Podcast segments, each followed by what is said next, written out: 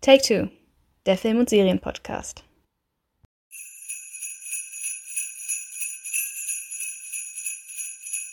Wie die BBC Weihnachten für immer zerstörte. Das Weihnachtsfest 2012 wird den Briten wohl für immer in Erinnerung bleiben. Es sollte ein Fest sowohl für kleine als auch für große Serienliebende werden und die Familien in freudiger Zweisamkeit vereinen.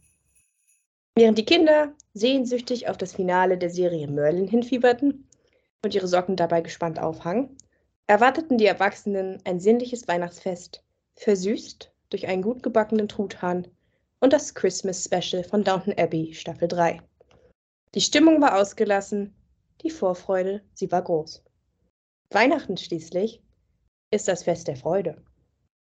Doch was sich dann ereignete, war eine Weihnachtstragödie, wie sie nicht mal die Großmeisterin Agatha Christie selbst hätte schreiben können, und das Fest nahm eine dramatische Wendung an. Der Kamin wurde Wut und Brand zugekleistert, sodass der Weihnachtsmann keine Geschenke mehr bringen konnte, was die Kinder zum zweiten Mal an diesem Abend zum Weinen bringen sollte. Währenddessen verschmorte der gefüllte Truthahn im Ofen, was wiederum die Eltern zum Weinen brachte.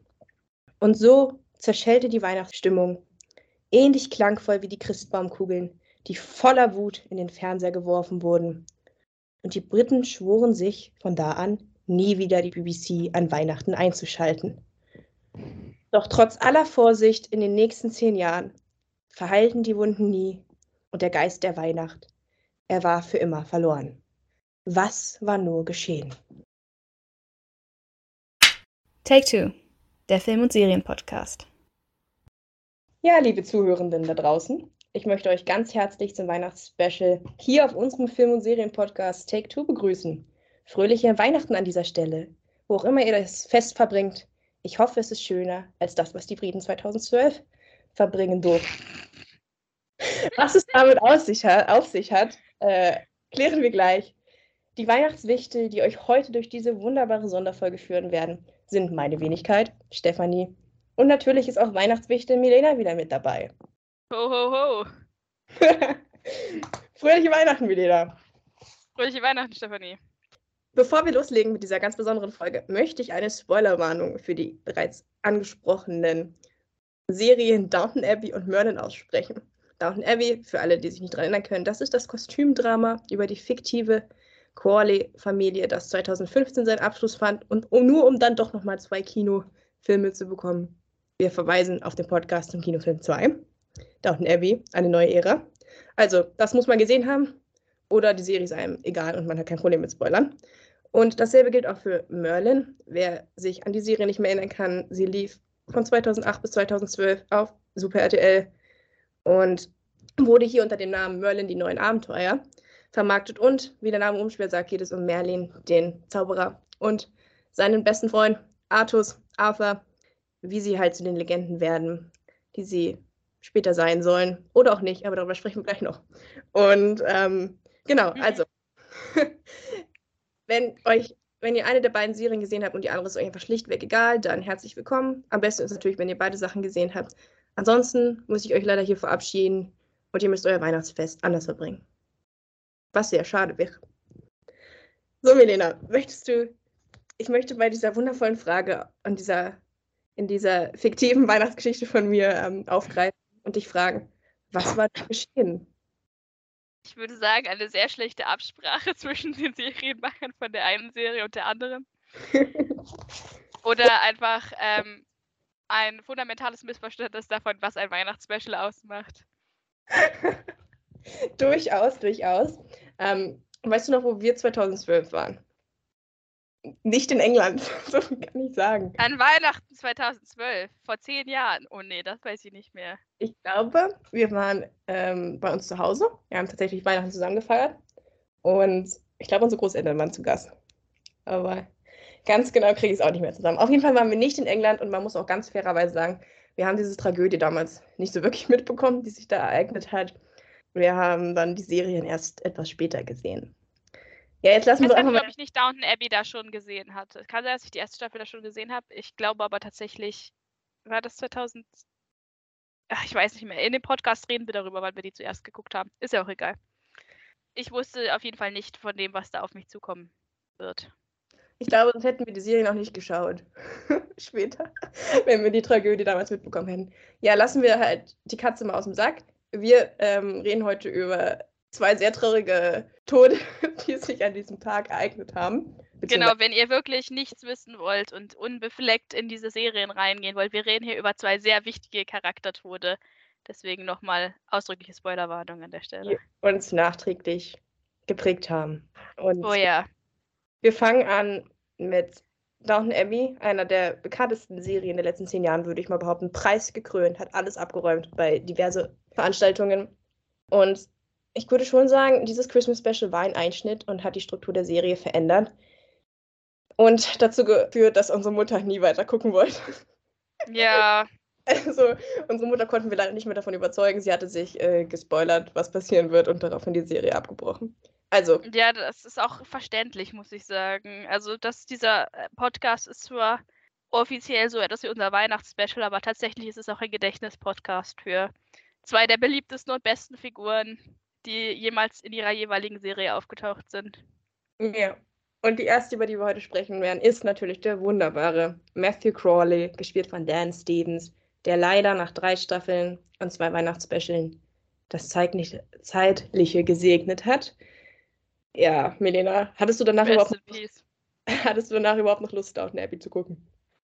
Ja, man muss ja sagen, was die dieses Weihnachten 2012 auch so schrecklich gemacht hat, ist ja nicht nur die Art, wie sie zwei wichtige Charaktere umgebracht haben in einem Weihnachtsfest und auch wie die Art, äh, halt, wie die Charaktere gestorben sind. Und das war halt in Matthews Fall wirklich extrem tragisch. Er stirbt halt auf dem Rückweg vom Krankenhaus, als er seinen erstgeborenen Sohn in den Arm gehalten hat. Und ich muss sagen, das war für mich schon heftig zu verdauen. Ähm, ist einfach eine, ein sehr, sehr tragischer Serientod. Und ähm, da Matthew, ich glaube, da bin ich nicht die Einzige, immer einer meiner Lieblingscharaktere war in Downton Abbey, hat mich da schon schwer getroffen. Und ich habe danach tatsächlich auch eine längere Pause eingelegt und äh, Staffel 4 dann lange nicht geguckt. Wie ging es dir damit? Ähnlich tatsächlich. Also ich finde generell, was halt besonders perfide ist, ist die Art und Weise, wie man Matthew umgebracht hat. Halt, du hast es schon angesprochen, seine Frau und diese Liebesgeschichte haben wir ja auch über drei Staffeln lang begleitet. Kriegt das ersehnte Kind den ersehnten Erben für das Anwesen Downton Abbey und dann stirbt er auf der Rückfahrt. Das ist einfach, das ist einfach sehr, sehr perfide gemacht. Und was halt auch dazu kommt und was auch immer so noch über diesem Weihnachtsspecial schwebt, ist die Tatsache, dass wir ja während der letzten Staffel schon Lady Sybil verloren hatten. Das heißt, davon hatten wir uns gerade erst so ein bisschen er erholt, noch nicht mal so richtig. Und dann kommt der nächste Blow. Also das, das war schon heftig und ich habe danach auch erstmal nicht weiter geguckt. Auch ich habe mittlerweile vier bis sechs gesehen und natürlich auch die beiden Kinofilme. Aber ich bin ehrlich, wenn ich immer den Rewatch mache, höre ich eigentlich immer bei Staffel 3 auf.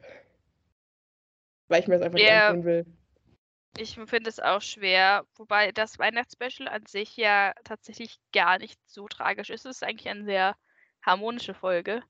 Aber einfach, ich glaube, das ist auch einfach dieser, dieser Kontrast in der Folge, der eigentlich alles so beschaulich und besinnlich ist und die Corleys machen die Reise nach Schottland und alles ist schön und dann am Ende töten sie den Hauptcharakter der ganzen Serie und das ist einfach, das siehst du nicht kommen, diesen Tod am Ende. Das siehst nee, du einfach nicht kommen.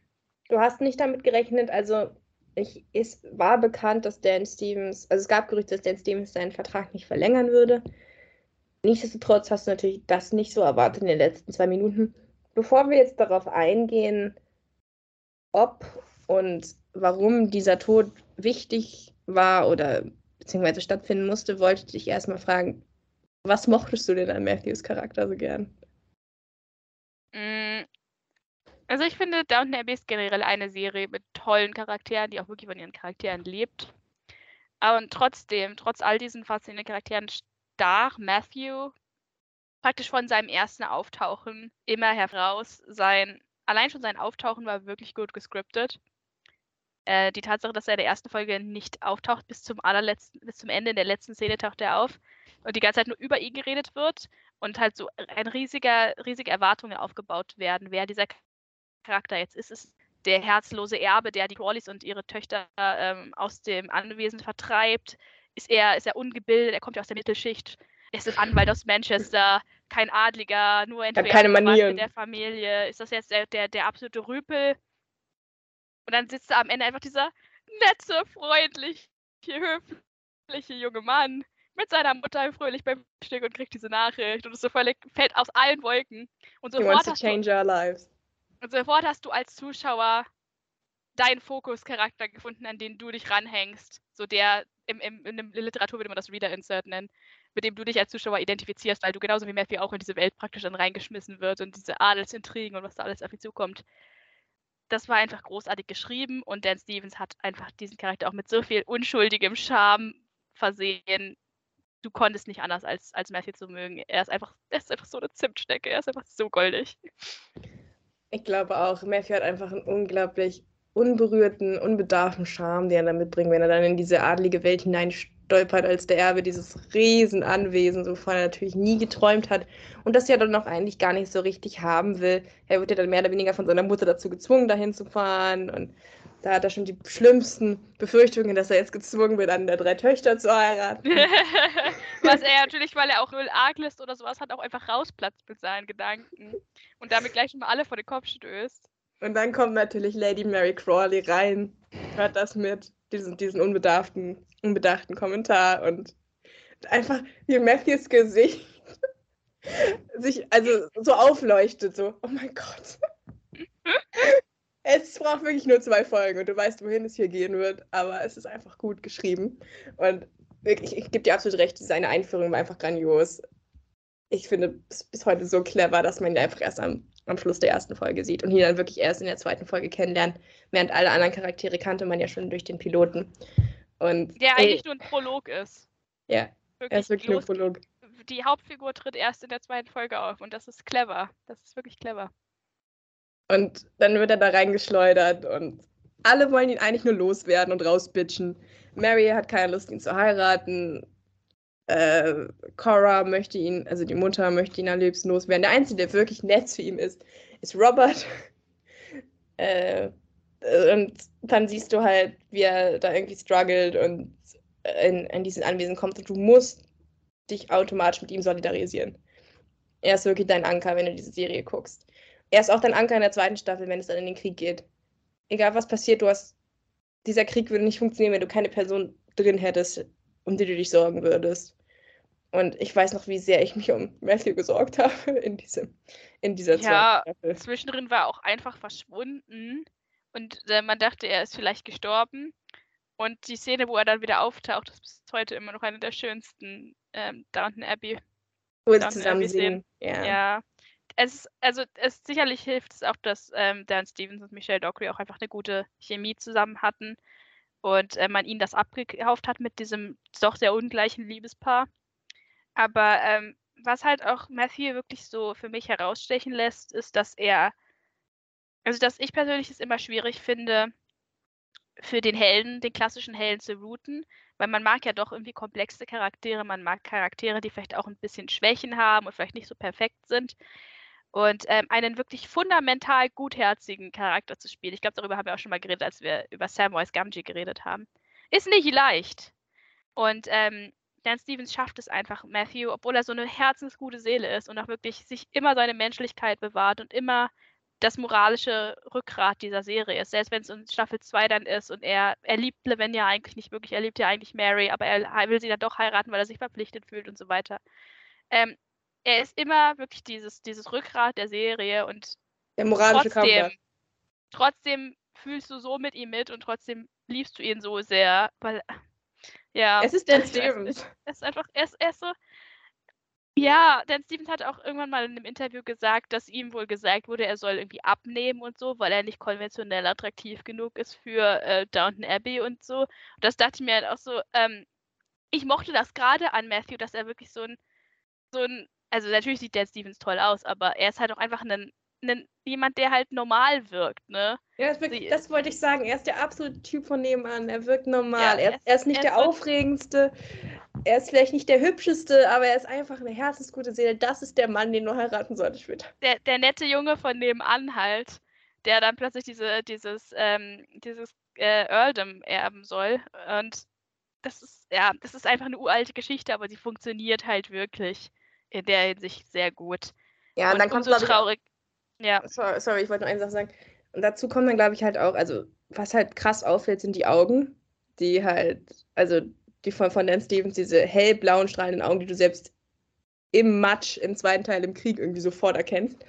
Und dann diese Stimme. Ich meine, was, was jetzt zu machen? Also die Stimme ist eine der drei krassesten Stimmen, die ich je gehört habe. Er spricht unglaublich tief, was eigentlich nicht so wirklich passt zu seinem süßen, niedlichen Teddybär-Charakter. Aber, ach Gott, ich liebe Matthew. Ja, Matthew ist wirklich so ein, so ein klassischer Heldcharakter, blond, blauäugig und ein, einer von denen, der einen eigentlich total anöden sollte. Aber er schafft es, oder beziehungsweise auch die Drehbuchautoren, der Drehbuchautor Julian Fellows, schafft es halt, das irgendwie nochmal eher greifbar zu machen für den Zuschauer, also dass der Zuschauer sich wirklich damit nochmal identifizieren kann, auch wenn die Story wirklich ausgelutscht ist. Und ähm, ja, umso tragischer ist es dann, wenn diese, diese klassische Geschichte von dem, dem Jungen aus einfachen Verhältnissen, der dann plötzlich ähm, dieses, diesen Adelssitz erbt, wenn das dann alles so endet, wie es dann endet und Matthew stirbt, bevor er jemals seine Bestimmung sozusagen erfüllen kann. Das, das ist, ist so traurig. Ich habe auch niemals damit gerechnet. Also, wenn ich das Ding geschrieben hätte, dann hätte ich es natürlich irgendwann so aufgemacht, dass Robert draufgegangen wäre und Matthew das Ding hätte erben sollen. Aber dass es sich halt wirklich darum dreht in Staffel 1, dass er das erben soll, obwohl niemand ihn wirklich haben will und er sich dann beweisen muss, dass das dann so. Und er auch der Grund ist, warum dieses Anwesen überlebt, machen wir uns nichts vor. Er modernisiert das, sonst wäre das bankrott gegangen, das ganze Anwesen. Aber dass er dann im Endeffekt nie seine Aufgabe wirklich erfüllt, das finde ich schon tragisch. Klar, was bleibt, ist die, die wunderschöne Liebesgeschichte mit Mary, was äh, auch immer schön ist zu sehen, dass die Beziehung, die die beiden haben, weil Mary ja ein sehr schwieriger Charakter ist. Sie ist sehr snobbisch und arrogant. Und wie er sie dann immer auf den Boden, Boden bringt der Tatsachen und sie irgendwie erdet, das finde ich auch immer sehr schön. Also diese Liebesgeschichte, die wirklich toll war, die bleibt natürlich, aber ansonsten, ja, hat er nicht viel erreichen können irgendwie. Das finde ich sehr, sehr schade. Ja, es ist einfach die tragischste, tragischste Geschichte von allen, sind halt ähm, diese wirklich wirklich tollen Charaktere, die super viel Potenzial hatten und wirklich, wo du ihre Zukunft hättest sehen können und die dann tragischerweise viel zu früh sterben. Und das ist halt, ja, das, was Downton Abbey, Downton Abbey hier für mich sozusagen symbolisiert am Ende von der dritten Staffel. All dieses Potenzial, was in dem Moment stirbt, wo Matthew halt verunglückt mit dem Auto. Das, die Serie war danach auch einfach nie wieder so gut. Nein. Zu Matthews Zeiten. Mary und Matthew waren nun mal auch der Rückgrat. Und es war sehr irritierend, das Rückgrat der Serie. Und es war sehr irritierend, Mary dann immer alleine zu sehen, fand ich persönlich. Also ich konnte mich daran irgendwie überhaupt nicht gewöhnen, weil ich wusste immer irgendwie, Mary und Matthew, die MAs, die sind zueinander gelingt, die gehören zusammen. Und auch wenn sie super unterschiedlich sind, das muss man auch mal sagen. Aber irgendwie hat es gepasst. Die hatten unglaubliche Chemie und Mary dann irgendwie alleine zu sehen und irgendwie weitermachen zu sehen. Klar musste das dann so kommen und ich will auch nicht, dass Mary dann unglücklich ist. Das würde ich auch eben raten, der in echt so einen Schicksalsschlag mit sich nimmt. Irgendwann kommt immer der Punkt, wo man weitermachen muss. Trotzdem war es höchst schmerzhaft, das alles sehen zu müssen dann danach. Ja, jetzt bleibt natürlich die Frage, was hätte man anders machen können, Milena? Nicht viel, Eig Eigentlich nicht viel, ne? Das ist auch das Einzige, was mir, glaube ich, so was so ein bisschen den Schmerz lindert, der natürlich nach zehn Jahren, beziehungsweise wie viel werden es bei mir sein, acht Jahre immer noch da ist, dass ich mir halt nicht vorstellen kann, wie viel anders man das hätte bringen können. Dem Moment, wo Dan Stevens gesagt hat, er möchte aufhören, war klar, dass man Matthew irgendwie rausschreiben muss. Klar, man hätte auch ähm, machen können, dass er sich von Mary scheiden lässt und nach Amerika auswandert, aber seien wir ehrlich, das hätte nicht zu seinem Charakter gepasst. Deswegen war die einzige Option, dass er stirbt man kann sich natürlich darüber streiten, ob das unbedingt im Weihnachtsspecial passieren musste und auf diese Art. Weil es ist wirklich so eine fluffige Geschichte und dann stirbt er in, den, in den letzten zwei Szenen. Also man, die, die, die, die vorletzte Szene ist, wie man seine Leiche auf dem Boden sieht und das ist einfach. Äh, es ist so heftig. Es passt halt null, null zu dem, was man vorher gesehen hatte.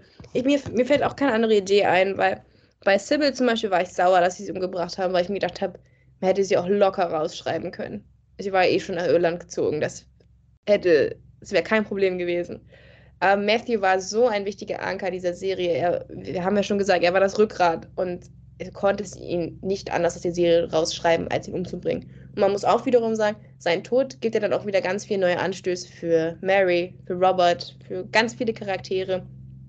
Ähm, weil, das haben, müssen wir auch noch ansprechen, Matthew hat es ja dann tatsächlich geschafft, zu allen, sogar zu Cousin Violet, ein gutes Verhältnis aufzubauen, weil am Ende lieben ihn irgendwie alle, weil er halt so eine treue Seele ist. Ja, ist fast wie ein Hund. Und du hättest es, glaube ich, nicht anders schreiben können. Ich hätte mir gewünscht, dass man vielleicht gesagt hätte, okay, wir lassen das Christmas Special jetzt nochmal unberührt und wir machen die Tragödie dann Staffel 4, Folge 1 oder so.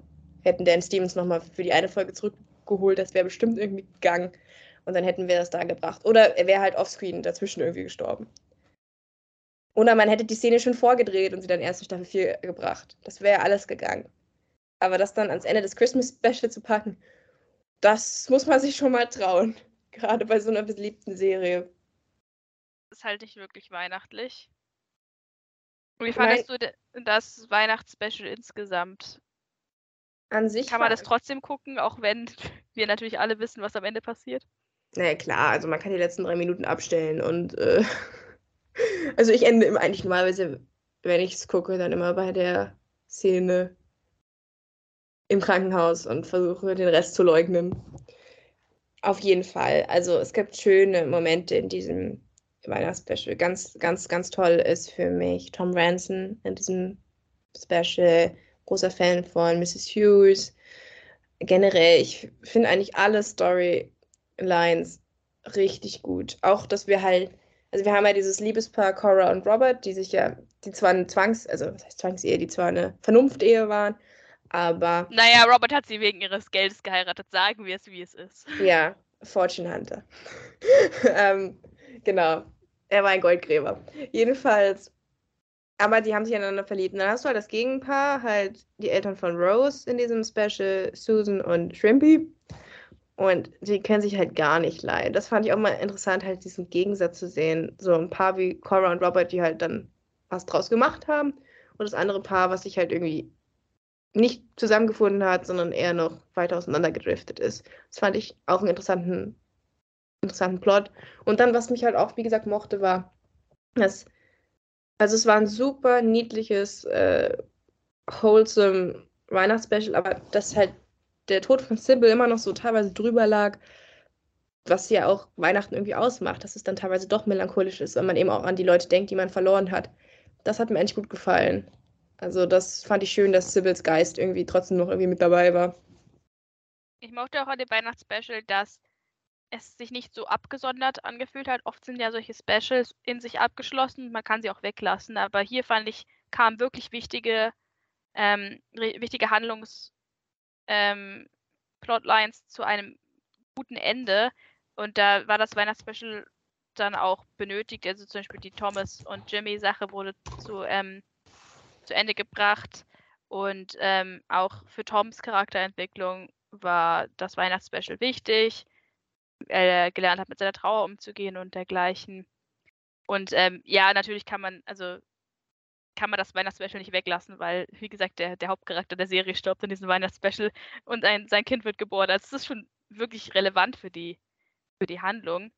Ich finde, in der Hinsicht ist immer ein interessanter Kontrast zu dem Weihnachtsspecial aus Staffel 2, was halt in hm. jeglicher Hinsicht komplett der Gegensatz ist, weil das ist eine super deprimierende Folge, ähm, die sich auch nur schwer verdauen lässt und endet aber auf einer sehr schönen, versöhnlichen Note.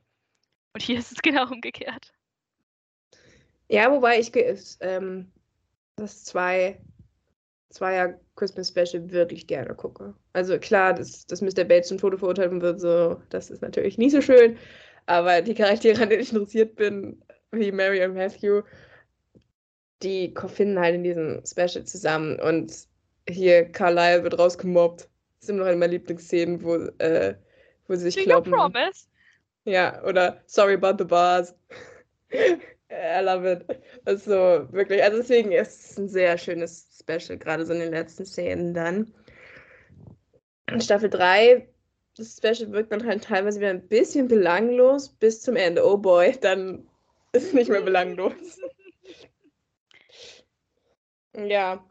Wie findest du denn, dass sie dann mit Matthews Tod gut umgegangen sind, die nächsten drei Staffeln? Also wenn du jetzt so vorausschaust, hättest du da mehr Anerkennung gewünscht, hättest du gerne gesehen, wie er beerdigt wird, hättest du diese ganze Trauer gesehen, weil gerne gesehen, weil sie springen dann sechs Monate und ich glaube, der Arc in der ersten Folge von Staffel 4 ist dann auch, dass Lady Mary über ihre Trauer hinwegkommt.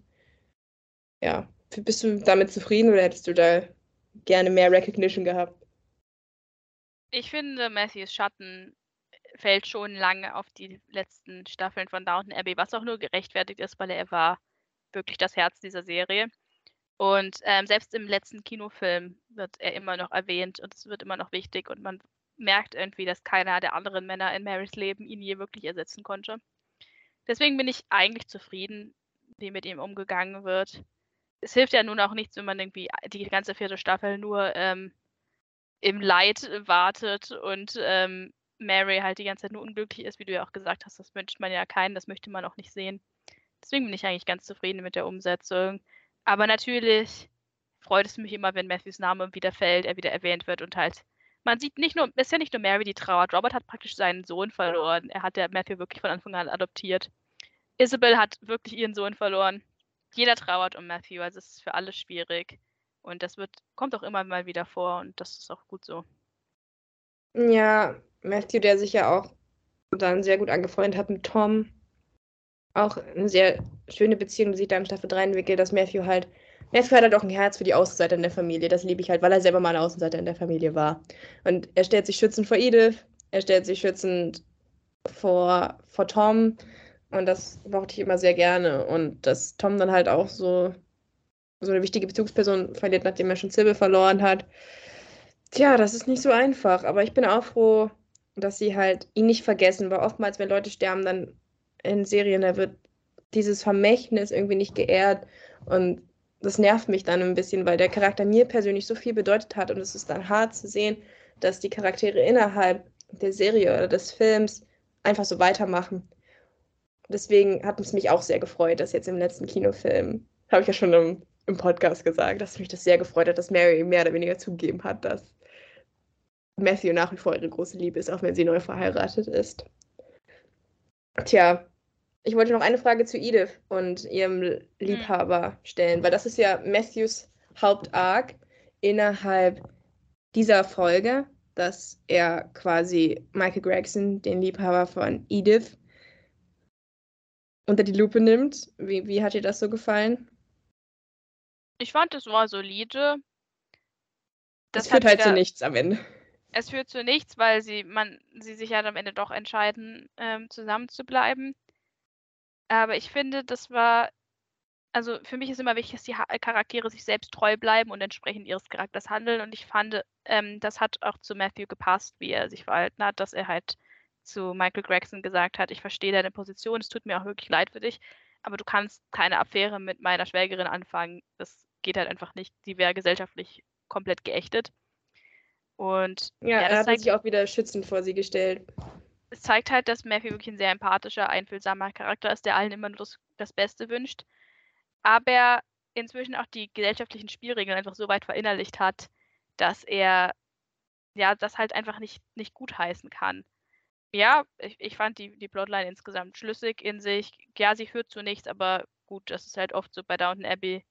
Ähm, es gibt einfach sehr viele Charaktere und nicht alle, nicht alle Plotlines können dann ewig fortgeführt werden. Und in dem Fall war es fand ich okay. Ich glaube, viel in dem, in dem Special von Matthew stand auch einfach daran, raus ihm nochmal fluffige Szenen zu geben mit Mary. Ja, er sollte, glaube ich, nochmal richtig gut wegkommen und auch sympathisch wirken. Ich erinnere da an die Szene, wo er es nicht schafft, dieses Viech da zu töten. Er kann einfach nicht jagen. Es zieht sich durch die ganzen drei Staffeln. Ja. Wird er ja. auch nicht mehr lernen, selbst wenn er länger gelebt hätte. Aber er hat, Mary hat ja versprochen, dass sie ihn gut aussehen lässt gegenüber anderen und das ist verheimlicht, dass Matthew halt wirklich kein Jäger ist. Ja. ja. Also er hatte wirklich sehr viele süße Szenen nochmal mit Mary, wo er immer wieder. Das hätte schon mal der dunkle Vorbote sein sollen. Mm. Diese ganzen tiefen Gespräche, die Mary und Matthew in dieser Folge führen. Naja. Dann war er jedenfalls tot. Ja, vielleicht wollen wir zum Abschluss noch, kannst du noch mal sagen, warum Matthew dir auch acht Jahre später immer noch so viel bedeutet, warum du jedes Weihnachten immer noch traurig bist. Ja, Das ist ja eigentlich ein Gedächtnis-Podcast für Matthew es Crawley. ist ein Gedächtnispodcast für Matthew Crawley. Das muss mal erwähnt, erwähnt werden, wie krass sich Downton Abbey und dieser Charakter in mein Gedächtnis gebrannt hat. Ich habe immer noch Leute in meinem Bekanntenkreis, die sagen, sie haben Downton Abbey abgebrochen, nachdem ihr Lieblingscharakter Matthew gestorben ist. Und ich glaube wirklich, es hängt damit zusammen, was ich schon im letzten Podcast gesagt habe, nämlich, dass der Hauptcharakter eigentlich immer schlecht wegkommt, weil er zu langweilig ist. Und obwohl Matthew dieser langweilige, bodenständige, freundliche Typ von nebenan ist, der sich in eine Frau verliebt, die eigentlich komplett über seiner Liga ist, sagen wir, sind wir mal ehrlich, hat er es irgendwie geschafft, für mich interessante Konflikte zu haben und ich weiß nicht, ich stehe auch immer auf die Guten, muss ich ganz ehrlich sagen. Ich hatte noch nie so, so den Hang zu den Bad Boys in, innerhalb von Serien und Filmen und deswegen fand ich es einfach toll, dass so ein durch und durch guter Kerl am Ende nicht die Prinzessin wegschnappt, aber die Graf, Grafentochter. Das ist auch nicht so schlecht. Und das hat mich einfach unglaublich begeistert. Und Dan Stevens Schauspieler auch vor allen Dingen in Staffel 2, wenn er dann in den Krieg muss. Ach, das war einfach, einfach toll. Er war auch, er ist auch sehr witty, sein Charakter. Also er macht immer wieder irgendwelche suffisanten Remarks, deswegen kommt er, glaube ich, auch gut mit Violet klar. Äh, Also alles an dem Charakter ist einfach irgendwie stimmig. Er, er ist jetzt nicht, nicht der große Held, den man irgendwie vielleicht erwartet hätte, oder den, der große Loser, der in Staffel, in Folge 1 irgendwie im Piloten aufgebaut wird. Er ist irgendwo, er ist halt total normal dazwischen und das finde ich sehr sympathisch. Er hat seine Stärken, er hat seine Schwächen, aber durch und durch war er einfach ein guter Kerl, der einfach deutlich Besseres verdient hätte. Er hätte verdient gehabt, mit seiner Frau und seinem Kind irgendwann dieses Anwesen zu erben und dieses Anwesen zu leiten und nicht mit, wie alt wird er sein, 30, 40, Mhm. irgendwo dazwischen, Keine 40. keine 40, da auf der Straße umzukommen, mit dem Auto, was er zur Hochzeit bekommen hat. Das ist halt schon heftig so. Wieso ist es bei dir nach wie vor im Gedächtnis? Ich habe mich das auch gefragt, weil im Prinzip ist Matthew ja schon, ähm, er hat dieses Charakteristikum einer, eines Scary Stew, dass halt alle Leute ihn toll finden. Er kommt in diese Serie und er gewinnt einfach alle Herzen. Äh, er ist ein bisschen wie äh, Little Lord Fauntleroy. Ja, aber er arbeitet dafür, dass er die Herzen Ja. bekommt. Es fliegt Genau, das nicht zu. ich, will, ich wollte das gerade sagen. Es ist halt gerechtfertigt, weil der Zuschauer findet ihn halt auch toll, weil er ist einfach ein grundanständiger, liebenswürdiger Kerl. Und ähm, auch aber nicht auf eine langweilige Art, sondern wirklich auf, auch auf eine unterhaltsame Art, weil, wie gesagt, du hast ja schon gesagt, er ist, er ist sehr sarkastisch manchmal und er entlarvt auch manchmal so ein bisschen dieses versnobte, angestaubte der Crawleys. Und die haben das auch dringend notwe- nötig. Besonders bei seiner Frau. Ja, also Mary braucht ihn schon, die brauchen sich gegenseitig. Aber auch anderen Leuten zeigt er dann manchmal so ein bisschen den Spiegel vor. Und deswegen ist er auch einfach, wie gesagt, der, der Dreh- und Angelpunkt in dieser Serie, um den sich all, dem einfach die Handlung benötigt. Dieser Außenseiter, der halt reinkommt. Ich glaube, einer der Gründe auch, warum das funktioniert, ist, dass Downton Abbey gerade in den ersten Staffeln halt wirklich ein Historiendrama ist. Und viel von dem Konflikt einfach von außen kommt, weil die Welt sehr harsh ist. Ähm, gerade die Staffel, in der es um den Ersten Weltkrieg geht. Und ähm, ja, dann ist Matthew der, der, der, der anständige, der klassische Held, weil die Konflikte von außen halt schon so schlimm sind, dass es nicht notwendig ist, dass die Charaktere sich irgendwie gegenseitig zerfleischen, sondern in so einer düsteren Zeit wie dem Ersten Weltkrieg sticht dann halt so ein Charakter, der sich selbst treu bleibt, der andere beschützt, der sich selbst zurücknimmt, dem auch schreckliche Dinge passieren und der darunter auch wirklich leidet, ähm, sticht er halt irgendwie doch hervor und hat diese Möglichkeit auch zu scheinen, ohne dass er irgendwie innerlich irgendwelche Abgründe sich auftun muss, weil der Abgrund kommt ja schon von draußen. Ich hoffe, das habe ich jetzt einigermaßen verständlich den Punkt gemacht, was ich sagen wollte. Ja, dieser Erste Weltkrieg war wirklich, äh, der hat dich echt verfolgt in, in dieser Staffel. Das, das war echt hart anzugucken. Ja, dieser Kontrast halt zwischen dieser sehr harten Welt und diesem hart, dieser harten Umgebung und diesem Charakter, der halt so sich halt seine Menschlichkeit bewahrt, ist das, was Matthew für mich erfolgreich gemacht hat. Vor allem in Staffel 2. Er ist sich immer selbst treu geblieben und ist immer gleichzeitig, auch wenn er dann reich war und die Frau seiner Träume geheiratet hat und alles gekriegt hat, was er wollte, ist er halt doch immer dieser bodenständige Anwalt aus Manchester geblieben, bis ins Weihnachtsspecial, wo er äh, Michael Gregson äh, äh, Rechtsbeistand gibt, ist er, oder Rechtsberatung, das fand ich auch wirklich toll an seinem Charakter, dass halt diese Vergangenheit, die er hatte als Anwalt, dass die immer wieder auch mit reingeflochten wird. Wenn es ums Anwesen geht oder wenn es um, um den ganzen Fall um Bates geht. Also sein altes Leben vergisst er nicht. Er arbeitet ja, glaube ich, auch am Wochenende. Am Wochenende. Oder, nee, er hat ja gesagt, er hat ja immer auch das Wochenende, wenn er Ja, arbeiten ja. geht. So, er arbeitet ja auch. Also das ist halt wirklich, es ist halt grundaus sympathisch. Am Anfang ist es halt auch ein bisschen, ich will jetzt nicht sagen snobbisch, weil er kommt, halt- er kommt ja von anderen Schicht hoch, aber am Anfang rümpft halt auch so ein bisschen die Nase über dieses ganze adlige Zeug, aber er lernt, er lernt dann damit zu leben und sich da irgendwie einzufinden und auch er meistert diesen Spagat ähnlich perfekt, wie es ja Tom dann auch hinterher schafft. Ja, er findet sich ein in seine Rolle als Erbe, aber er bleibt bei seinen Wurzeln. Genau. Das macht ihn sehr sympathisch. Das ist halt wirklich toll. Und ach, wirklich. Also ich denke, wenn jetzt nicht die Liebe für Matthew Crawley übergesprungen ist und den Verlust, den wir nach wie vor immer noch spüren für diesen grundauf sympathischen, guten, bodenständigen, liebenswerten, drolligen Charakter, dann weiß ich auch nicht. Ja, Dan Stevens hat alle Liebe verdient für seine Darstellung als Matthew. Er hat wirklich diesem Charakterleben eingehaucht und das ist einfach, ja, das Herz von Downton Abbey nach wie vor. Wenige Charaktere, wenige Ge- Charaktere sind so erfolgreich, dass sie in der Mitte der Serie rausgeschrieben werden und trotzdem bis zum Ende der Charakter sind, einer der Charaktere, die einem in Erinnerung bleiben und die immer noch aufgegriffen werden und an die man sich immer noch erinnert. Chapeau. Eindeutig. Weißt du, an wen man sich auch immer noch erinnert? Ich weiß, wie du meinst. Ja, dann Ach, kommen wir mal zu, kommen wir, glaube ich, zu dem anderen Charakter. an den man sich auch noch erinnert.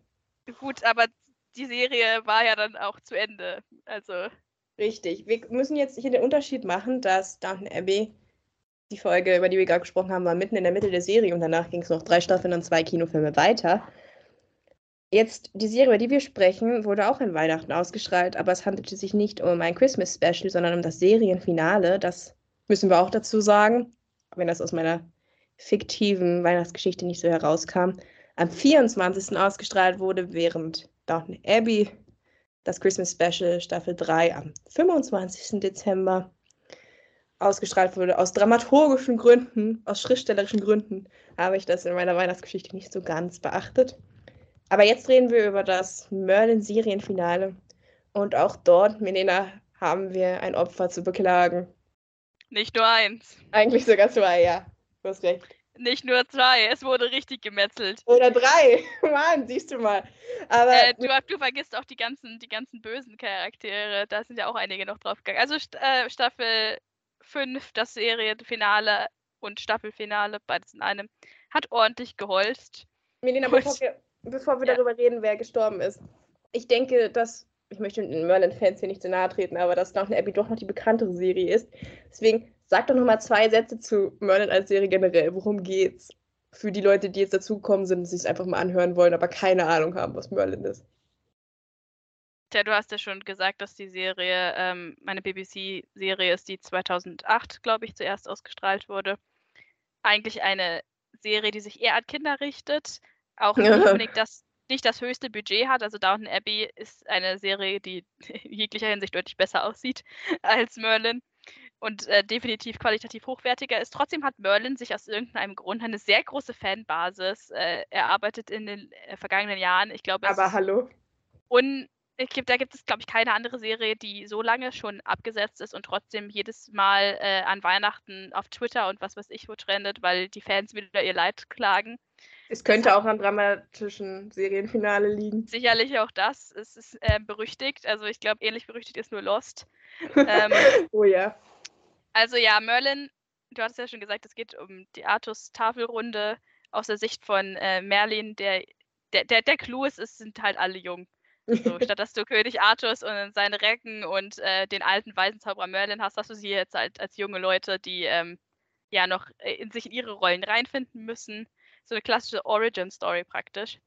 Und das ist auch das, was die Serie interessant macht, denke ich, dass Merlin halt nicht der alte weiße Mann mit dem langen Bart ist, sondern halt ein junger Irgendwie ja doch. Wie das Zauberlehrling. Ja, also sein, sein wahres Ich ist schon alt und grantig, aber ähm, ja, eigentlich wird er von einem jungen Darsteller gespielt und ja, ich denke, das, was die Serie auch sehr erfolgreich macht, das stimmte mir sicherlich zu, ist auch einfach die Chemie zwischen sämtlichen Charakteren. Alle sind Mhm.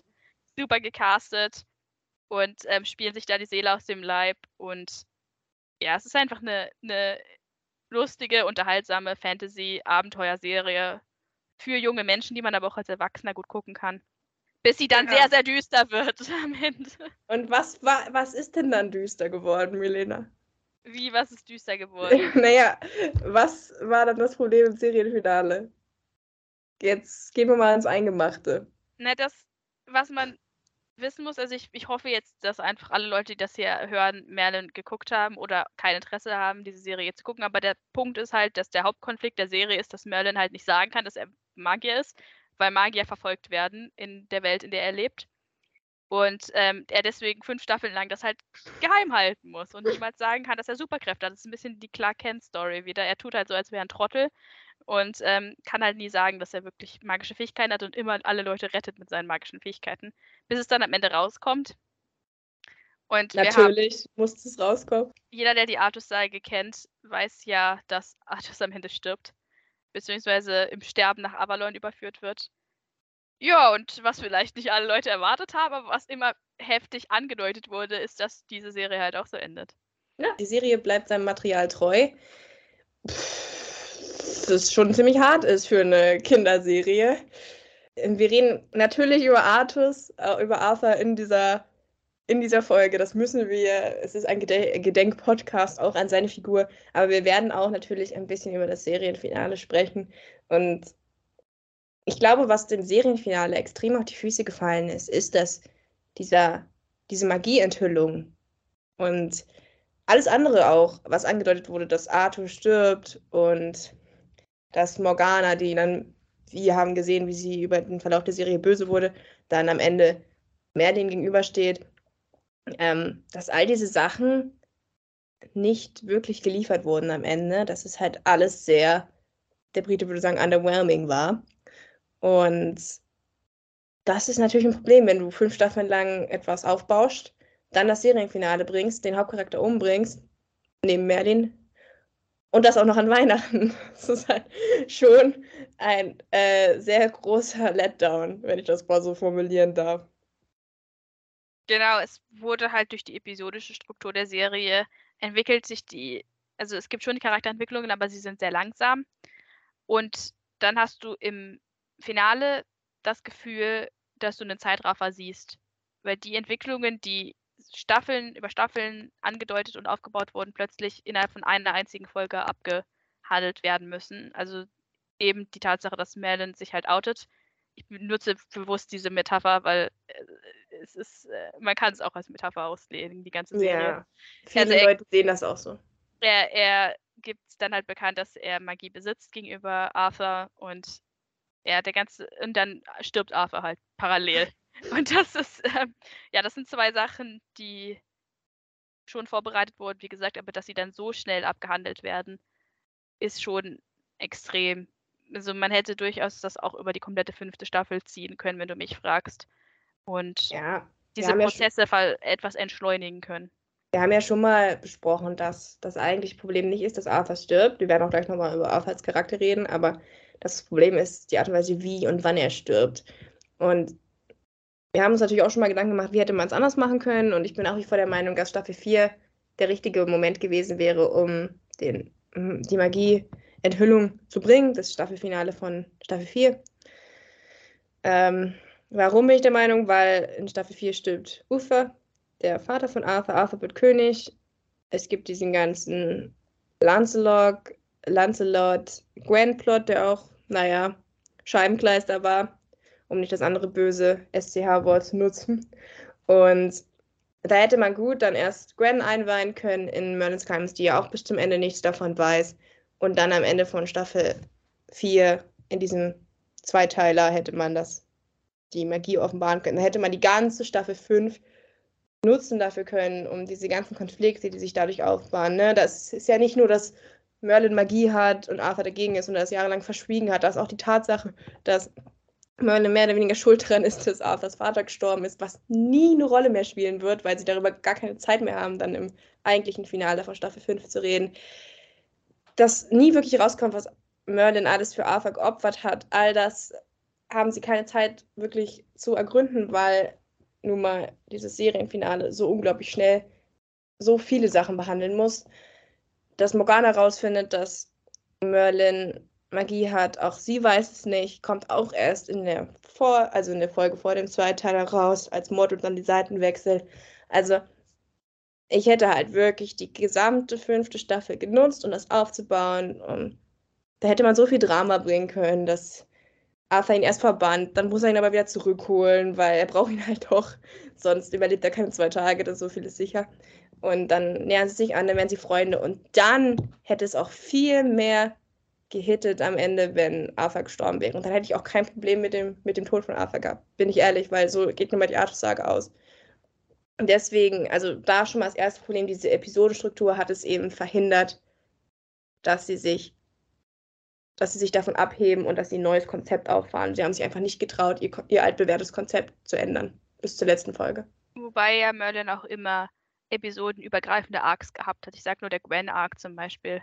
Eben. In, äh, Staffel 5, der, äh, die ich jetzt persönlich nicht gebraucht hätte. Da, stattdessen hätte man auch einen anderen Arc reinbringen können, dass zum Beispiel Gwen rausfindet, dass Merlin Magie hat oder dass dadurch Konflikt aufgebaut wird. Also es ist nicht so, dass es wirklich wie bei den Simpsons ist, dass am Ende jeder Folge ein Reset ist und dann ähm, alle Sachen, die passiert sind, vergessen sind. Es gibt schon kontinuierliche Entwicklungen. Ja, und dann kommt halt noch dazu, also nicht nur, dass das halt alles sehr viel, dass die Erwartungen hier echt enttäuscht werden und das alles sehr viel flach hält, sondern auch die Art und Weise, wie alles flach fällt, nämlich, dass es teilweise sehr unlogisch ist. Also ich muss dann wieder an die, an die Szene denken, wo Merlin als Ambrose Arthur einfach tragen kann, so, hatte Superkräfte, und dann danach verwandelt er sich aber zurück. Und anstatt sich wieder zurück zu verwandeln und ihn weiter rumzutragen, schleift er ihn dann halt irgendwie durch die Gegend und deswegen sind sie viel langsamer. Oder auch so, ja, so andere Sachen wie das Gwen... Hätte den Drachen früher rufen können. Genau, er hätte den Drachen früher rufen können. Warum macht er das erst am Ende? Es, halt, es fühlt sich einfach extrem faul geschrieben an. Oder dass Grain und Percival dann noch unnötig sie in Gefahr bringen, nur um, um sich an Morgana zu rächen, was natürlich auch noch schief läuft.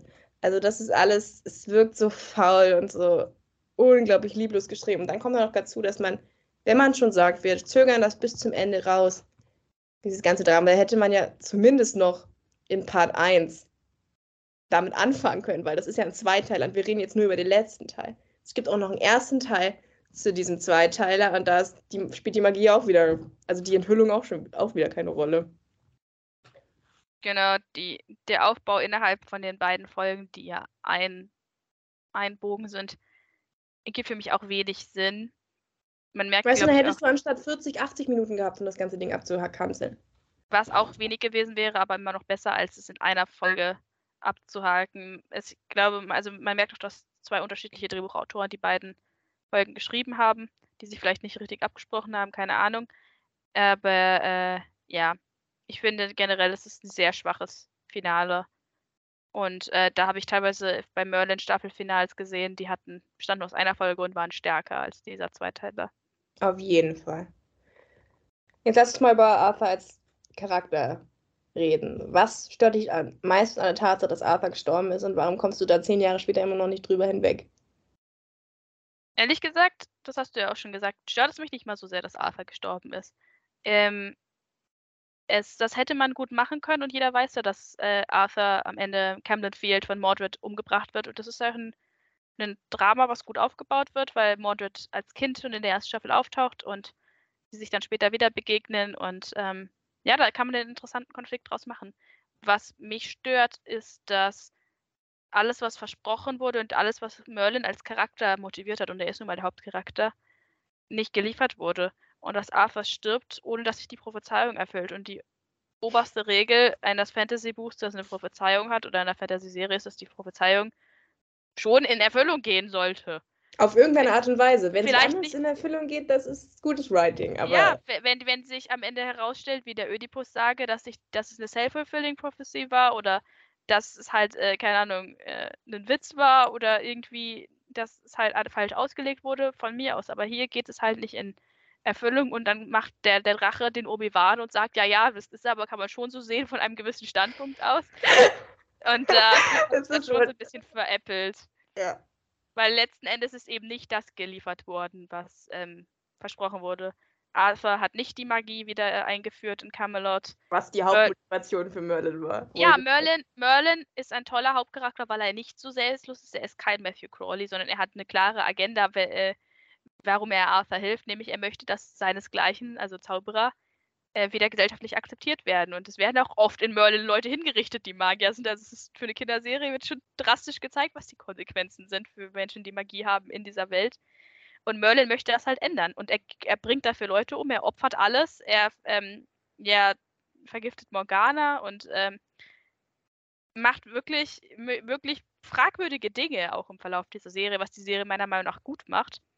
Nur kriegt er am Ende keinen Payoff. Ja, Weil das, das wird halt nichts, er macht es halt für nichts und deswegen. Ja, er macht es, er macht es für nichts, er macht es dafür, dass diese Prophezeiung in Erfüllung geht, bis zu einem bestimmten Punkt. Es gibt eine Folge, wo Merlin die Wahl hat, bringe Magie zurück, aber Mordred lebt weiter und bleibt damit eine Gefahr für Arthur oder ich opfere jetzt meine ganze Agenda äh, und hole die äh, Magie zurück und dafür hoffe ich jetzt Mordred aus dem Weg zu schaffen, sodass Arthur sicher ist. Also irgendwann verändern sich seine Intentionen schon. Und das kann man Merlin, finde ich, auch vorwerfen, dass er irgendwann nicht mehr hart daran arbeitet, die Magie zurückzubringen. Irgendwann hat er sich sehr an diesen Status quo gewöhnt. Also das möchte ich einmal als Ihm Kritik geht's einführen. sehr gut. Ihm geht's sehr gut. Ähm, er leidet ja nicht, oder man kann schon darüber streiten, ob er darunter leidet, dass er halt nie Anerkennung kriegt und dass er es immer verheimlichen muss, dass er Magie hat. Aber ja, er hat sich durchaus gewöhnt an den Status quo und am Ende hat man schon den Eindruck, dass ihm Arthur als Person wichtiger ist als sein eigentlicher Plan. Und das ist ja auch interessant, das ist ja auch ein interessanter Konflikt. Und ich habe auch manchmal das Gefühl, dass die Serie Merlin an sich teilweise ähm, erwachsener war und komplexer war als beabsichtigt. Und als sie eigentlich gut getan hat für die sehr simple Story, die sie erzählen möchte, wurden dann teilweise wirklich krasse Konflikte aufgemacht, wie in dieser Folge, die du erwähnt hast. Und deswegen kann ich mich auch nie so ganz entscheiden, ob Merlin jetzt eine, eine schlechte Serie ist, die teilweise wirklich, wirklich exzellente einzelne Folgen hat, oder ob es eine fundamental gute Serie ist, die dann aber teilweise wieder so richtig Ausrutscher nach unten hat. Ich bin eigentlich eher dazu geneigt, letzteres zu sagen, aber ähm, damit ist dann halt das Finale wirklich so einer von diesen Ausrutschern. Aber kann auch sagen, es ist eine trashige Serie, die einfach viel besser war, als irgendjemand jemals erwartet hat. Und deswegen auch nicht das Budget gekriegt hat und auch nicht wirklich die Ressourcen zur Verfügung gestellt bekommen hat, die sie gebraucht hätte, um eine wirklich erstklassige Serie zu werden. Vielleicht kann man das auch so sagen. Wie dem auch sei, ähm, hat äh, das Finale halt nicht das eingehalten, was dem Zuschauer versprochen wurde. Äh, da gibt es ja auch andere BBC-Serien, denen man das vorwerfen kann. Ich sage da nur äh, Sherlock. Aber du hast halt das Gefühl, es entwickelt sich in eine Richtung, es arbeitet auf etwas hin und du kriegst dieses das am Ende nicht. Und, und es ist nicht so, dass die Serie gecancelt wurde oder so. Nein, die, die wussten, es ist die letzte finale Staffel und sie haben es trotzdem nicht hingekriegt. Ja, es war wirklich, man fühlt sich einfach ein bisschen betrogen an, wenn man das sieht.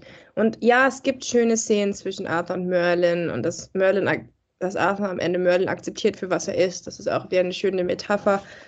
Alles schön und gut. Nichtsdestotrotz ändert es halt nichts an der Tatsache, dass wir nie Magie zurückbekommen haben in Camelot, dass Albion nie vereint wurde und dass Arthur, und das müssen wir auch ganz klar sagen, nie zu diesem großen König geworden ist, den, der uns versprochen wurde. Also wir lernen Arthur kennen als arroganten Bully, muss man ganz klar sagen.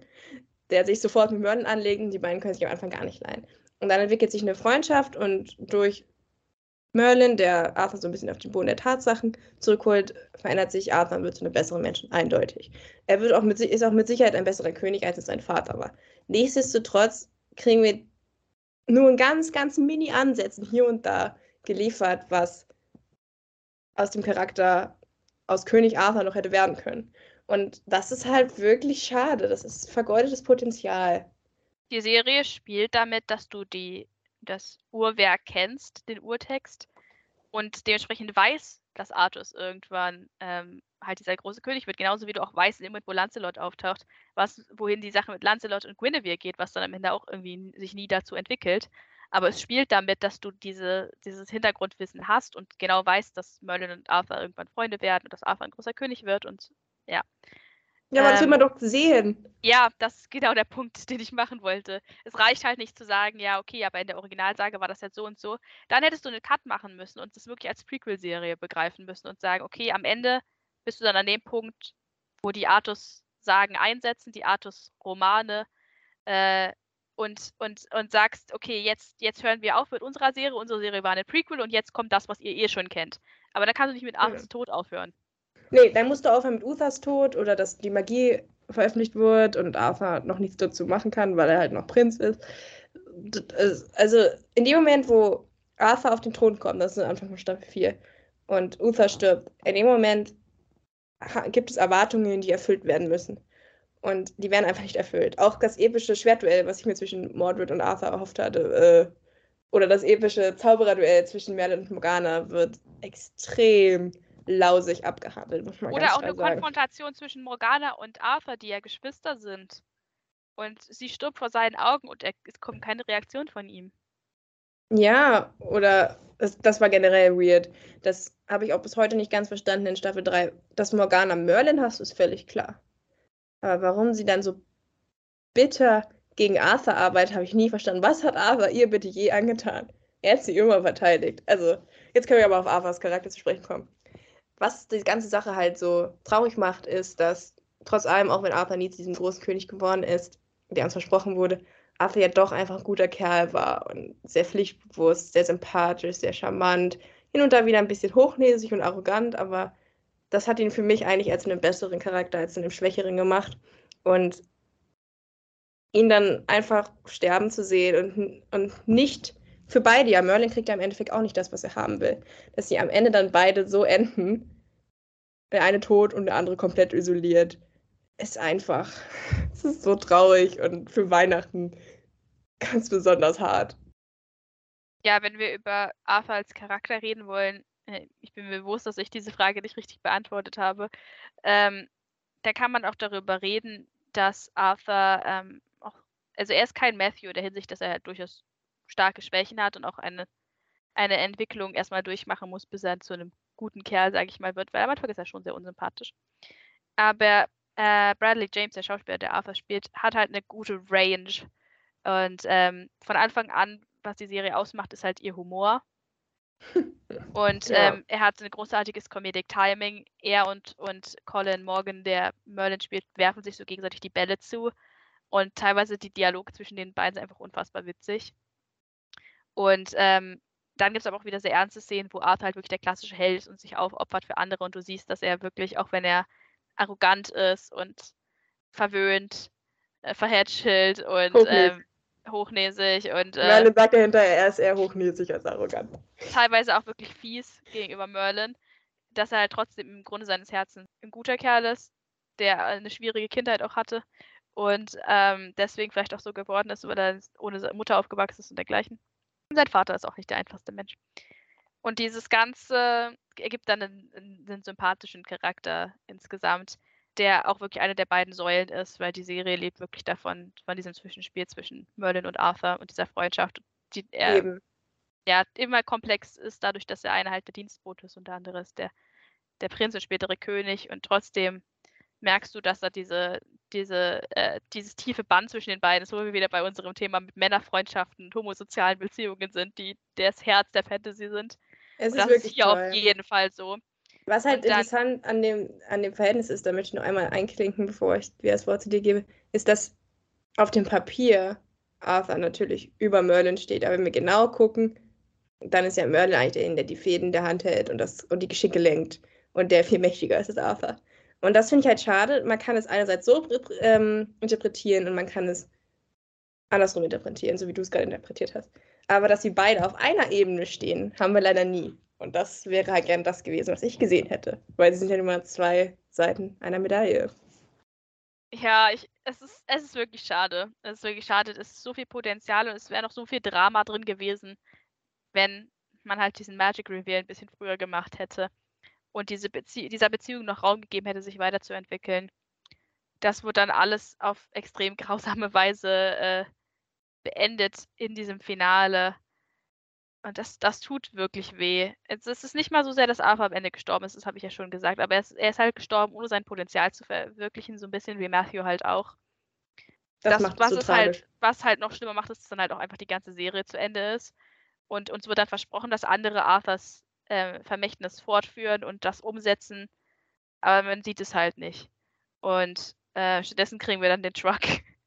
Ja, darüber reden wir gleich noch über den Truck. Ich finde es auch so schade, das habe ich zu dir auch schon mal offscreen gesagt, dass Colin Morgan spielt sich da in diesem, in diesem Finale wirklich die Seele aus dem Leib. Auf der anderen Seite hast du halt einen Arthur, der schon halb tot ist und die ganze Zeit rumgeschleift wird, der also gerade mit anderen Dingen eigentlich zu tun hat, als jetzt auch noch wirklich darauf reagieren zu können. Und ich finde das so schade, weil wir haben wirklich Bradley James Range halt auch gesehen. Arthur hat geweint, Arthur hat gejubelt, Arthur war, äh, war, war wütend, äh, arrogant. Wir haben alles von Arthur gesehen irgendwie. Und in dieser Folge bleibt er halt irgendwie sehr schwach, finde ich persönlich. Ich kann irgendwie kaum dagegen schauspielern oder irgendwie dagegen was machen, weil er ja nun mal gerade im, im Sterben liegt. Und allein dieses Setting zu wählen, dass es, dass es, dass die Magie Enthüllung rauskommt, während Arthur wirklich gar nicht darauf reagieren kann, so richtig, gefällt mir halt auch jedes Mal nicht. Ich hätte mir da gerne wirklich Konfrontation gewünscht und Gespräche auf Augenhöhe und dann geht es da zur Sache und man fühlt sich betrogen und verraten und Merlin fühlt sich missverstanden und Es Ach, ist, Mann. wie eine, es ist wie eine bizarre Parodie auf Swiss Army Man, weil Merlin eigentlich die ganze Zeit nur mit der Leiche rumrennt. Aber er liegt wirklich röchelnd im Sterben, kann gar nichts mehr. Und äh, ja, Merlin führt fast schon Selbstgespräche, weil Arthur halt gar nicht mehr richtig antworten kann, teilweise äh, wirklich halt am Sterben ist. Und das ist, wird dem nicht gerecht. Generell ist die Folge, anders als das Weihnachtsspecial von Downton Abbey, auch einfach nicht gut geschrieben, muss man sagen. Sie, sie passt nicht in den Kontext von, von Staffel 5 die Vibes sind off, um das mal unwissenschaftlich zu sagen. Aber es ist wirklich so. Es fühlt sich teilweise ein bisschen anders an. Die Dynamiken zwischen den Charakteren. Charaktere handeln auch unlogisch und dumm, das hast du ja schon gesagt. Und ähm, ja, der Handlungsbogen ist auch einfach. Ja, also dass, dass, dass, dass Arthur dann irgendwie einen Schwertteil hat, das in seinem Körper ist und irgendwie rumwandert und ihn umbringt. Und Gaius sagt doch, man braucht etwas so alt wie die Drachen, um es zu lösen. Ja, Merlin, wie wär's, wenn du mal einen Drachen rufst? Nein, stattdessen schleppt er ihn zu den Ski. Es ist, äh, es gab ja schon unlogische Sachen bei Merlin und ähm, auch Folgen, die nicht wirklich funktioniert haben und irgendwie Plotholes hatten und so. Aber im Staffelfinale und im Serienfinale kann man ja wohl erwarten, dass sie einen halbwegs schlüssigen Plot bringen. Ja, Und und Arthur mag- gefühlt alle zwei Folgen und es war besser geschrieben. Ich liebe es, das auch, ich liebe es, dass die beiden auf den Roadtrip gehen, weil die Merlin Arthur Roadtrip-Folgen waren immer eigentlich gut. Und es passt auch irgendwie, dass es endet mit dem Roadtrip, aber wenn man halt es im größeren Kontext, wie gesagt, die, die, die Folge an sich ist kein Meisterwerk, aber ergibt noch irgendwie Sinn. Aber wenn du es halt im Kontext der, der Serie siehst, ist es einfach so unterwältigend. Ja. Du, du, du hast keinen richtigen Abschied von den anderen Rittern. Äh, die, die teilweise sterben die äh, auf komplett dämliche Art und Weise. Arthur, äh, Arthurs Frau wird total beiseite gestellt und spielt überhaupt keine Rolle mehr. Es geht nur noch um seine Beziehung zu Merlin. Wir wissen auch nicht, wie, was passiert mit Merlin und Gaius. Sehen die sich nochmal wieder? Was ist mit Merlin und, und Gwen? Werden die sich nochmal wieder sehen? Gwen, so die ja auch rauskommt, die auch rausfindet, dass Merlin Magie hat in der Folge. Die sehen sich dann aber danach nie wieder. Es gibt keine einzige Szene mehr zwischen den beiden danach, seit- nachdem sie es rausfindet. Er ist nicht anwesend in der Szene und sie sehen sich danach auch nicht mehr. So viele ähm, Fäden werden einfach offen gelassen. Ja, und dann hast du halt wirklich, also auf der einen Seite hast du halt dieses große Versprechen mit Arthur wird der große König, der einmal war und Magie wird zurückkommen, ja. Das, das ist das Hauptversprechen, was nicht eingelöst wird. Aber du hast daneben auch ein kleines Versprechen, was halt immer mitschwingt, was halt auch nicht wahr wird, nämlich dieses, ja, eines Tages wird er mich so sehen, wie ich bin, und dann werde ich akzeptiert werden. Und was kriegen wir stattdessen für Merlin? Er hängt alleine den Rest seines Lebens als alter Mann auf der Erde rum und bewacht Avalon. Ja, super. Das wünscht man sich doch für seinen Hauptcharakter. Es ist so traurig. Ich hatte ja vorhin schon gesagt, dass Merlin teilweise viel erwachsener und komplexer ist, als man es von der Kinderserie erwarten kann. Und Merlins Kampf mit, damit, dass er nicht anerkannt wird, ist halt, Colin Morgan spielt sich da wirklich echt die Seele aus dem Leib. Teilweise man merkt durch diesen Schmerz, den er empfindet, nicht nur in dieser Folge, sondern in allen Folgen, dass er halt immer wieder lächerlich gemacht wird, dass er immer wieder übergangen wird.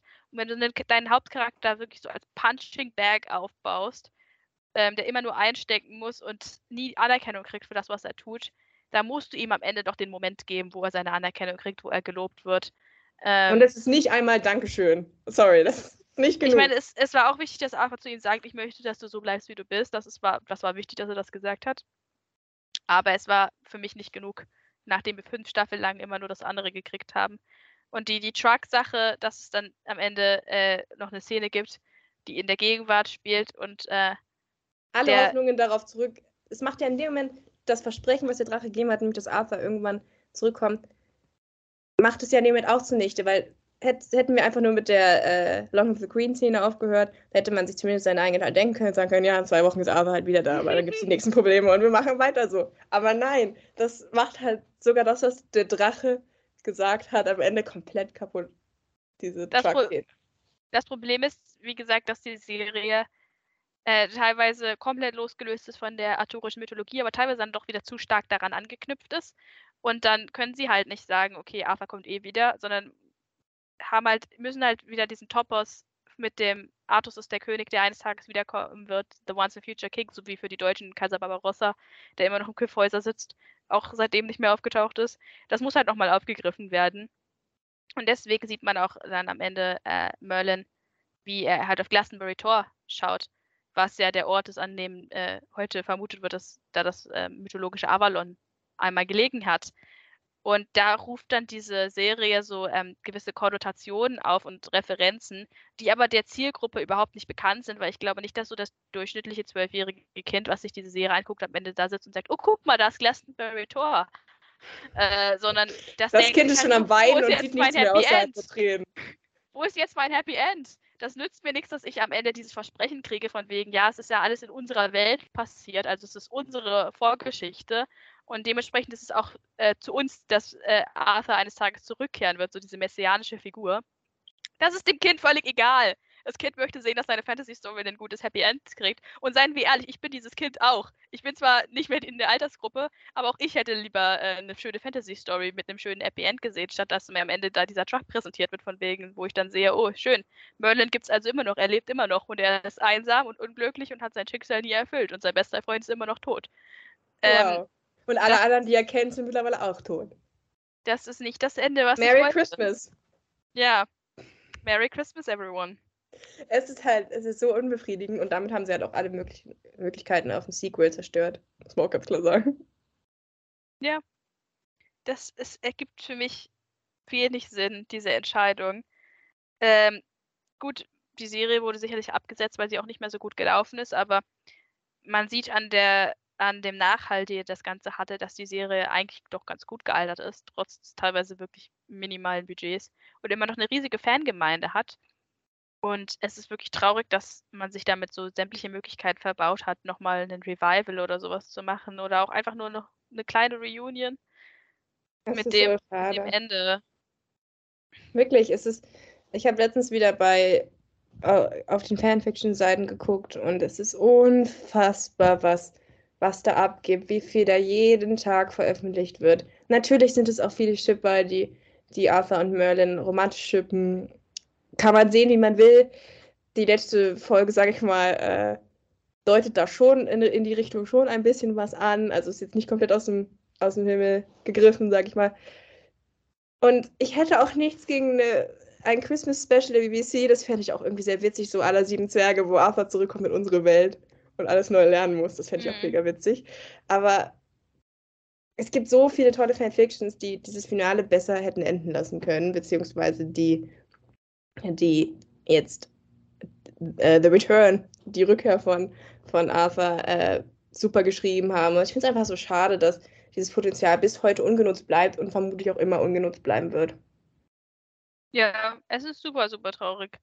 Aber also man hätte ja einen ein zufriedenstellendes Ende schreiben können. Es ist nicht so wie bei Matthew, der wirklich halt mitten aus dem Leben gerissen wurde und gar nicht die Möglichkeit hatte. Möglichkeit Ja, also die, die Drehbuchautoren hätten sicherlich noch mit ihm weitermachen können, weil es gab noch viele Sachen, die man mit seinem Charakter hätte machen können. Äh, Merlin muss man auch sagen, ehrlich gesagt, nach fünf Staffeln war es auch gar nicht so schlecht, dass die Serie zu Ende gekommen äh, ist, weil sie hatte eigentlich nichts mehr zu erzählen. Äh, so hart wie das klingt, aber ähm, es wiederholte sich dann immer wieder. Und deswegen ich, war ich eigentlich okay damit, dass dann Schluss ist. Wenn sie halt die fünfte Staffel besser genutzt hätten. Und da liegt halt eine andere Tragik drin. Man hätte es halt, Downton Abbey hatte halt keine Option. Sie mussten es halt in der Hinsicht so machen, wie es war. Und dann war es halt nicht perfekt, aber es war das Beste, was man unter den Möglichkeiten machen konnte. Und mit Arthur, Arthur, es, es wurde halt einfach so verschwendet. Du hättest diese ganze fünfte Staffel so anders aufbauen können und es zu einem befriedigenden Ende bringen können. Und ich weiß aber nicht, was in den Drehbuchautoren da vorgegangen ist, dass sie das einfach so verneint haben. Gerüchten zufolge war es ja der ursprüngliche Plan, dass Arthur nie erfährt, dass Merlin magiert. Und wie, das wie kommt halt, man denn auf so einen Schwachsinn? Das, denke das ich mir halt auch so. Äh, wie, also das ist mir völlig schleierhaft, wie man nicht den Gedanken haben kann, wenn man so einen großen Konflikt aufbaut, dass, dass das am Ende rauskommt wirklich, ich hätte das, ich hätte das breit gewälzt wie sonst was. Ich hätte erst Gwen davon erfahren lassen. Ich hätte Ufa das als Geist erfahren lassen. Das kam mir dann am Ende immerhin noch. Ich hätte das äh, Morgana gesteckt. Ich hätte das so, ich hätte da fünf Magic Reveals gebracht. Anstatt einen Sloppy, einen Schlampigen, der dann am Ende noch, noch irgendwie rangequetscht wird. Also, das, das verstehe ich wirklich nicht. Ist so schade dass da nichts mehr, nichts mehr nachkommen wird. Die Serie ist nach wie vor beliebt, auch in Amerika. Also es gäbe Interesse, aber ich fürchte, wir werden uns auf lange Sicht irgendwie damit anfreunden müssen, dass das das Ende ist, was wir bekommen haben. Super schade. Arthur hätte Besseres verdient gehabt. Ja, und Merlin auch. Auf jeden Fall. Ja gut, Leute. Wir haben es geschafft, nach zehn Jahren wieder ein sehr depressives Special zu bringen. Aber das musste einfach mal gesagt werden, oder? Wir mussten einfach mal ranten über diese Wir zwei mussten Charaktere. unsere Gefühle loswerden.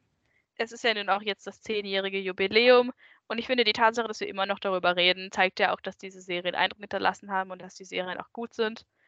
Also wir, wir haben jetzt viel Schlechtes über Merlin als Serie gesagt, aber es ist eigentlich eine gute Serie, die man auch wirklich gut angucken kann und die unterhaltsam ist und alles. Und es gibt und, auch, das ähm, muss man auch sagen, auch wenn in der Minderheit, es gibt Leute, die das Finale gut fanden, so wie es war der überwiegende Teil nicht. Aber es gibt Leute, denen dieses Finale gefällt und vielleicht gehört ihr ja auch dazu. Ja, es war nicht alles schlecht. es ist ein bisschen hart, dass es an Weihnachten rausgekommen ist. Also da haben sich halt beide Serien so gedacht, uh, wir machen jetzt hier Maximal Gut Punch, töten die, töten die beliebtesten beiden Charaktere aus beiden Serien an Weihnachten. Aber gut, ja, war dann halt so. Es war auf jeden Fall ein Weihnachten, an das man sich für immer erinnern wird. Das stimmt. Die Wunden sind nie verheilt, denke ich. Also zumindest bei mir nicht. Ich weiß nicht, wie es bei dir aussieht.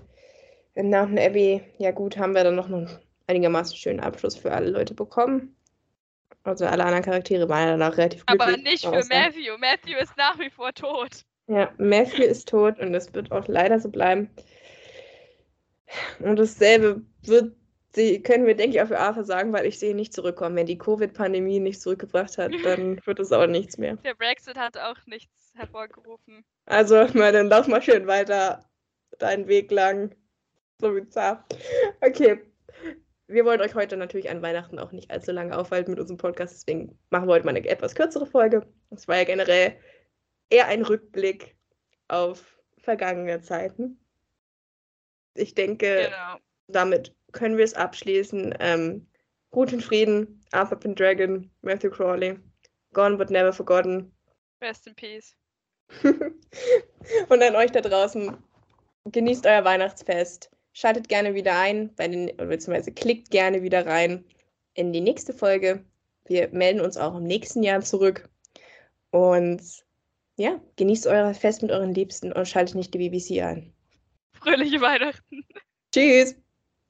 Das war's schon wieder mit unserem Weihnachtsspezial, wie die BBC Weihnachten für immer zerstörte. Wir hoffen, es hat euch gefallen und ihr hattet Spaß. Take Two ist nach wie vor ein Podcast, der bei Acast vertrieben und durch Audacity geschnitten und überarbeitet wird. Das Logo, ihr kennt das, wurde mit Hilfe der App Logopit Plus designt. Die Klappe im Intro und Outro stammt nach wie vor von der Webseite freesound.org, während die Glockengeräusche in dieser Folge von der Webseite freesoundslibrary.com entnommen wurden. Wenn ihr uns erreichen wollt, könnt ihr das nach wie vor über unsere E-Mail-Adresse tun.